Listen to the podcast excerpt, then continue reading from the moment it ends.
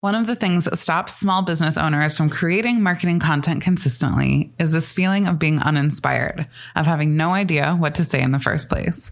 If you can relate to this, you are in good company. So many of us struggle with knowing what our marketing content should actually be about. But I am here to help. I have come up with 100 prompts that you can use to guide your marketing, from your social media posts to your emails to your longer form content. I guarantee that these prompts will get you inspired and that you'll have more ideas than you even know what to do with. You can download this list of 100 marketing prompts for free at makinggoodpodcast.com slash 100 prompts. That's makinggoodpodcast.com slash 100 P-R-O-M-P-T-S.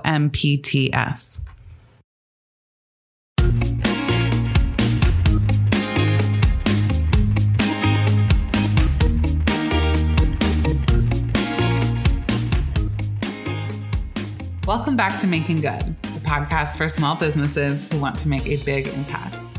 I'm your host, Lauren Tilden, and this is episode 205. Holy moly, do I have a treat for you! Like the biggest treat ever. This week, I decided to share with you all five of the private podcast episodes coming out this week in Making Good Happen. If you didn't know, Making Good Happen is my membership program. This is a paid membership. And every day, Monday through Friday, there is a short and sweet private episode for members to listen to. There's a lot else in the membership, but this is what I want to share with you today. This week, I am sharing all five episodes that are coming out this week in the membership just for fun. So let's get right into it. Here is Monday's episode called Five Questions to Ask Your Ideal Customer the Making Good Happen private podcast. I'm your host, Lauren Tilden, and I am so excited to have you here. Market research. It's a topic that sounds complex, and truthfully, it really can be complex. I haven't talked too much about my pre small business career, but I worked as a marketer in the market research industry. I can tell you that businesses spend tons of money on market research. According to a quick Google search, over $118 billion annually. And there are tons of different methods and analysis tools for market research, things like quantitative research, qualitative research. You might have heard terms like focus groups, ethnography, surveys. These are some of them. But we are small businesses. Most of us are not at the stage where we would be hiring external experts to do our market research for us. And the truth is, we actually don't really have to. Not to say there's no benefit in these huge budget market research explorations, but there is a lot we can do from home. At its heart, market research is about understanding your ideal customer. This is one of the most important skills any business owner can have, and understanding your ideal customer is not a one time thing. We don't send a survey one time and then dust off our hands and move on forever, thinking that we now understand our ideal customers and we can move on. The best, most effective business owners are always learning more and more about their ideal customers and using that information to create better offers, more effectively market and sell their offers, and provide the best possible experience to their customers. So, suffice it to say that even if it doesn't sound like the most exciting task, market research is something you want to be doing all of the time. Audience surveys are great for this. Customer surveys are also great. One on one customer interviews are amazing. But there are also small ways of getting to know your customers. Things like looking at your sales and seeing what you can learn about what your customers like the best, looking at your marketing analytics to see what kind of marketing was the most effective, and even asking simple questions here and there that give you a small insight into your audience and where they're at. Truly, anything you can do to learn about your ideal customer will help you. But today I want to share five questions you can ask your ideal customer casually. I'm imagining on social media. Instagram stories are great for this or in an email. Don't ask these questions all at once. Just sprinkle these and questions like these in when you want a little audience research top up. And a benefit for asking these questions in a format like social media or email, not only can you learn from what you hear, but you can also use their response as a starting point in a conversation. This can help you learn even more about your ideal customer. And also, that conversation can build a relationship with your audience, which is always a good thing. So let's get right into these simple, straightforward questions. Number one, you can ask, What are you excited about right now? This is just open ended enough that you're going to get something interesting. Maybe they're already getting into the festive spirit for the holidays. That would help you to gear your content toward that. Maybe a lot of your audience is watching a certain TV show. You could mention that in your content. Who knows what's going to come through here, but I am guessing something pretty interesting. Question number two that you can ask is What are you struggling with right now? some of my best performing content has been the messages that address a pain point that a lot of my audience has. Maybe you'll hear that your ideal customer is stressed about making their money stretch through the next couple of months where they're going to be spending a lot. Maybe they feel overstretched and they need some time for themselves. Use what they share with you here to help provide solutions to these pain points where relevant, whether that's in terms of content you create or even offers you might have. Question you can ask number three What social media accounts are you loving to follow right now? You can always learn a ton from what your con- from what content your people are loving. Of course, I'm not suggesting that you copy anyone's content. Definitely not. But maybe there are themes or observations you can make that help you create content that will deliver the same feeling or value for them. Question you can ask number four What's on your holiday wish list? Or if you don't do this before the December holidays, just remove the word holiday. You can use your responses to this in so many ways. You can create gift guides that include some of those items, being sure to re- feature also some relevant products of your own. You can mention those items in your content. You can ask yourself what it means that the fact that those items are on those people's wish list says about them right now and what you can learn from that. Finally, question number five, it would be to pose a fill in the blank question for your audience. Something like, when it comes to insert your industry, everything would be easier if blank. So, for example, if I was a greeting card business, I might give a prompt that says, when it comes to sending holiday cards, everything would be easier if blank, and then ask your audience to fill in that blank. Or when it comes to gifting jewelry, everything would be easier if blank. Or when it comes to home organization over the holidays, everything would be easier if blank. This is going to help you understand ways to position your products, good bundles or offers you might be able to put together, content to put together, etc. So there you have five things to ask your audience right now. I hope that one or more of these sounds fun or interesting. Just send a quick email to your audience or post it on Instagram stories, and I know you're going to get some fun responses. The transcript from this episode can be found in the member portal in the private podcast. Section. Okay. Next up is Tuesday's episode. This one is called One Message to Send. Welcome back to the Making Good Happen private podcast. I'm your host, Lauren Tilden, and I am so excited to have you here. I am all about the golden rule do for others what you would like them to do for you. And this is especially true in business. If there's something that you want in your business, engagement on social media, support, referrals, reviews, etc., think about what you want and then go give that to someone else. So often it comes right back to you. Plus, being kind and generous is just a great way to approach people, especially other small business owners, because we all know how great it feels to receive support, kind words, or a recommendation from someone completely unsolicited. I know that when I receive something like this, nine times out of 10, it makes me want to reciprocate in some ways. But even if I don't, supporting small business owners is just a great thing to do. So, in the spirit of the golden rule, in the spirit of kindness, in the spirit of good small business karma, here is a very simple to do for you. Simply send a message, an email, or a DM or whatever to a fellow small business owner asking them how you can support them. Here is a super simple script you can send. Hey, name. I've been loving, and then insert a compliment about something in their business or content, etc. So I wanted to ask, what can I do right now to help support your business? I can't wait to hear from you and keep it up then sign it with your name. So here's an example of how I might do this. Hey, Matt, I have been loving all your emails lately, especially the one with the sick beat Halloween costume. Oh my gosh. It has been so fun to see all the momentum in your business lately. So I wanted to ask, what can I do right now to support your business? Can't wait to hear from you, Lauren. It will take you two minutes to write this message. I guarantee it will make someone's day. I'm sure that they'll have a very simple request like, could you just share this post with your audience? Or do you know anyone who dot, dot, dot? And most of the time, they're going to ask you right back, how can I support your business?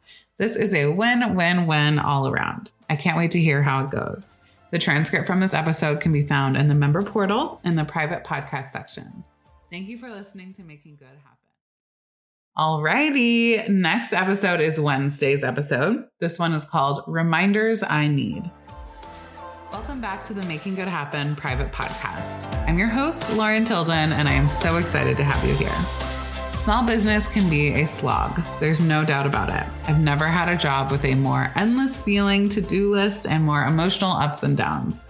For me, it's still totally worth it, but I have my good days and my less good days just like anyone else. So I know that so many of you, members of Making Good Happen, struggle with some of the same things that I do. So today I thought I would share some of the reminders that I find myself needing to remind myself over and over again. Reminder number one almost anything can be made fun. The fact is, even after hiring people, there are probably always going to be tasks that we don't feel like doing in our businesses, but we need to do. So, two things to say here. First, we can do things even when we don't feel like it. Like we can sit with the resistance of not wanting to do it and we can do it anyway.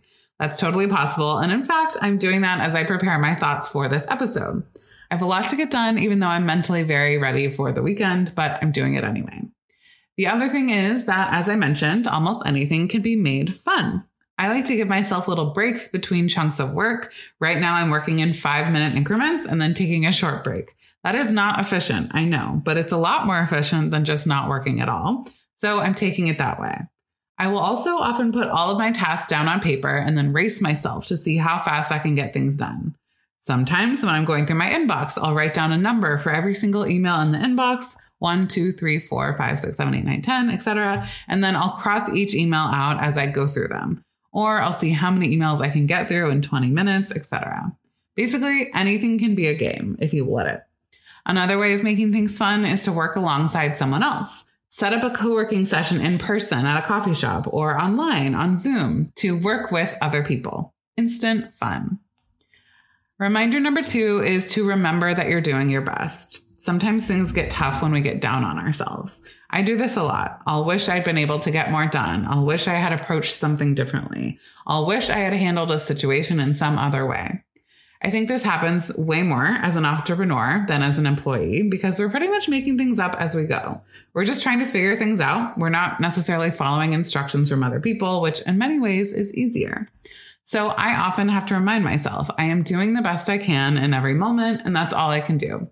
Anything I did in the past that I look back on with a regret or some kind of twinge of discomfort, I just tell myself I did the best I can.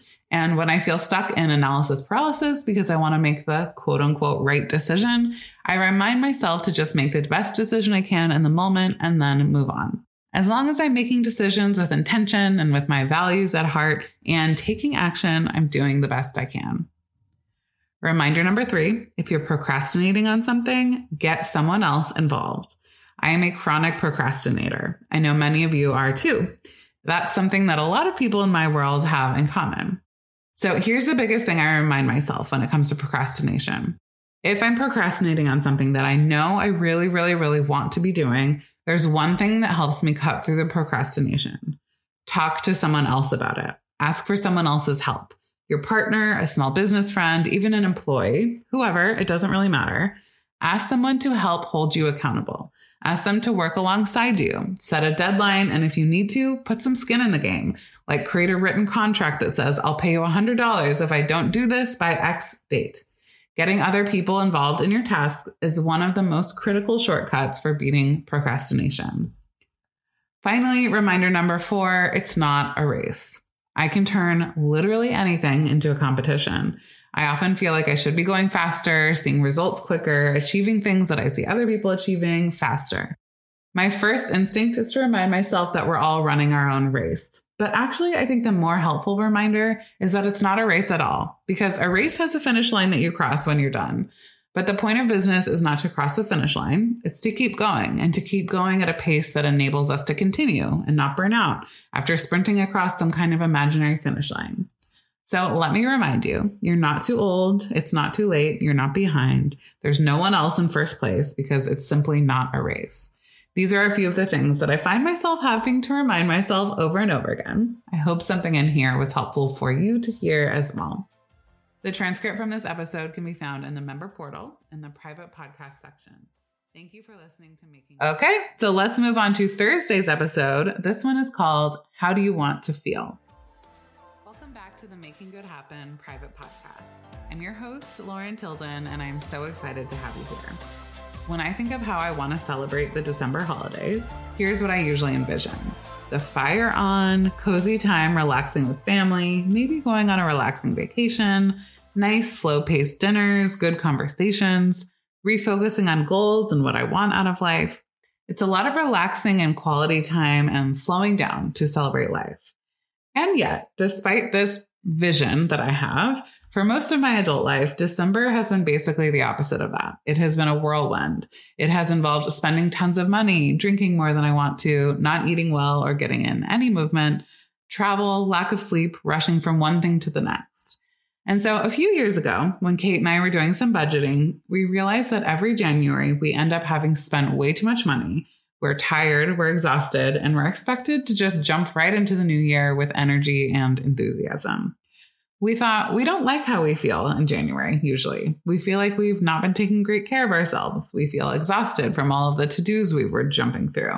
We feel out of money. We feel tired and sometimes even a bit down after having a hectic month.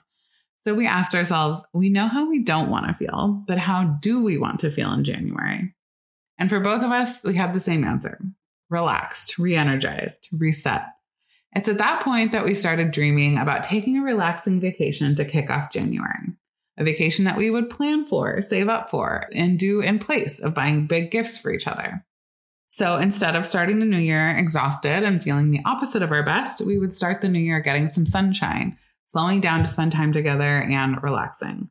Well, this year we have finally set ourselves up to do just that. We're starting the first week of January with a trip to Tucson, Arizona, with the kids, granted, so the relaxation level won't be quite what it used to be. But we've intentionally chosen to go somewhere relatively close by. That's a short flight from Seattle, somewhere that we've been before. So the pressure of exploring is lower so that we can just hang out, enjoy some sunshine, and enjoy ourselves. What does this have to do with small business? You might be wondering. Well, I wanted to talk about the power of this question that Kate and I asked ourselves when it comes to planning. And that is this How do you want to feel? When it comes to the end of the year, how do you want to feel? When it comes to the start of 2024, how do you want to feel? And then looking at your plans or how you've spent the end of the year in the past, ask yourself, are you setting yourself up to feel that way? It's so, so basic, but it can be a revelation to realize that how you want to feel is quite at odds with what you've planned for yourself. And so when it comes to planning for the end of 2023 and for the start of 2024, or to reviewing the plans that you already have if you've planned already, this is something that I want to encourage you to do. To ask yourself first how you want to feel, and then make sure that you're planning the space, time, activities, etc., that set you up to actually feel that way. Of course, this approach to planning that takes into consideration how you want to feel, this isn't only good for the end of the year. It's a great approach for all year long. But I think that the end of one year slash the start of the next is a time when we can get especially far from what we want if we're not careful. So I would encourage you to go through this exercise a bit today. I hope this helped. The transcript from this episode can be found in the member portal in the private podcast section. All right, we are almost through. Here is the last episode of this week on the private podcast. This one is called Five Content Afterburners. Welcome back to the Making Good Happen private podcast. I'm your host, Lauren Tilden, and I am so excited to have you here. So, I have a two and a half year old kid now, and one of the funny things about having a kid that talks now is that our family has developed something of a language of our own. There are many things that are said in our household that would make very little sense to people outside our little crew. For example, feet covers. This means Casey wants a blanket over him. This came from the idea that he wants his feet under the covers. Big one Kippy or tiny one Kippy. So Kippy is actually Blippi, an educational TV character. There's Blippi Adventures with the actual human Blippi, and that's Big One Kippy. Or there's Blippi Wonders, where Blippi is a tiny cartoon that learns stuff, and that one we call Tiny One Kippy. And then there's another thing. There's the term afterburners. When Kate wants Casey to speed up, she'll say, put on your afterburners, and he'll start zooming through whatever he was doing. Usually this means running somewhere instead of walking. It's like the toddler version of turbo mode. So thinking about afterburners, I got to thinking, what are afterburners for marketing? What can we do to put turbo mode on our marketing and get even more results? Today, I've got five simple methods for putting the afterburners on your content. Here they are. So, number one is to repurpose something. Same content, different format. When you're putting the effort into creating one piece of great content, why not get the benefit twice? Pretty much anything you create can be put into multiple formats an Instagram post and an email, an email and a TikTok, a TikTok and a LinkedIn post. You'll get a lot more upside from your content if you give it a chance to be seen by more people in multiple places. Idea number two is to respond to a pain point. Content that directly responds to a pain point your ideal customer has is inherently supercharged, especially if that content provides some kind of solution in and of itself without buying your product or service. As an example, let's say a pain point you have is that your ideal customer wants to host a party for the holidays but feels super overwhelmed by it. You could create a piece of content that is a simple beginner's guide to entertain for the holidays. Pain point addressed. Idea number three is to make it intentionally shareable. One of my favorite ways to add some extra juice to my content is to design it to be intentionally shareable. I think about my ideal customer and who they are, and then I ask myself, what would they want to share with their followers? What would they tag someone in? Infographics, educational content, memes, and anything funny tends to do this well. And of course, it doesn't hurt to explicitly give a call to action that says, share this to your stories or tag a friend you think would agree. Idea number four is to do some heavy engagement before and after you post. This is not a strategy that I personally use a lot, but a lot of social media experts swear by spending 15 minutes or so engaging on the platform they're sharing content to before and then after the post goes live. Engaging means reacting to, commenting, responding to comments, liking things, etc. So if I was going to post an Instagram reel, I would spend 15 minutes before I hit publish, engaging, and then 15 minutes after. Idea number five is to link to your content elsewhere. This is an underrated strategy for getting more results out of a single piece of content. Simply mentioning that content on another platform. It can mean linking to an Instagram post in an email, linking to a podcast from your Instagram stories, sharing a video that you shared on social media on a different platform in an email, etc. Cross mentioning and linking one piece of content somewhere else is an effective way to get more eyes on that content and an effective way of growing your, growing your audience on that platform. For example, if I'm an email subscriber and then I click a link over to your Instagram, like what I see, I'm pretty likely to decide to follow if I'm not following already. So there you have it five ways to put the afterburners on your content. Okay. So there you have it five days of short and sweet episodes on the private podcast. What did you think? I hope that you enjoyed these episodes. I would love to hear from you. Connect with me over on Instagram at Lauren Tilden. Now, if you want access to all of these, join Making Good Happen. You'll have one waiting in your podcast player every single weekday morning, along with everything else in this amazing program. Learn more about joining at makinggoodhappen.co. That's .co, not .com. You can find the show notes from this episode at makinggoodpodcast.com slash 205. If you enjoyed this episode, I'd be so grateful for your support. Here are three ways that you can give back to making good. First, I'd be honored for you to leave a rating and review in your favorite podcast player. And don't forget to subscribe and follow. Second, if you have a friend that you think would enjoy the podcast, send them the link. Today's episode is at makinggoodpodcast.com slash 205.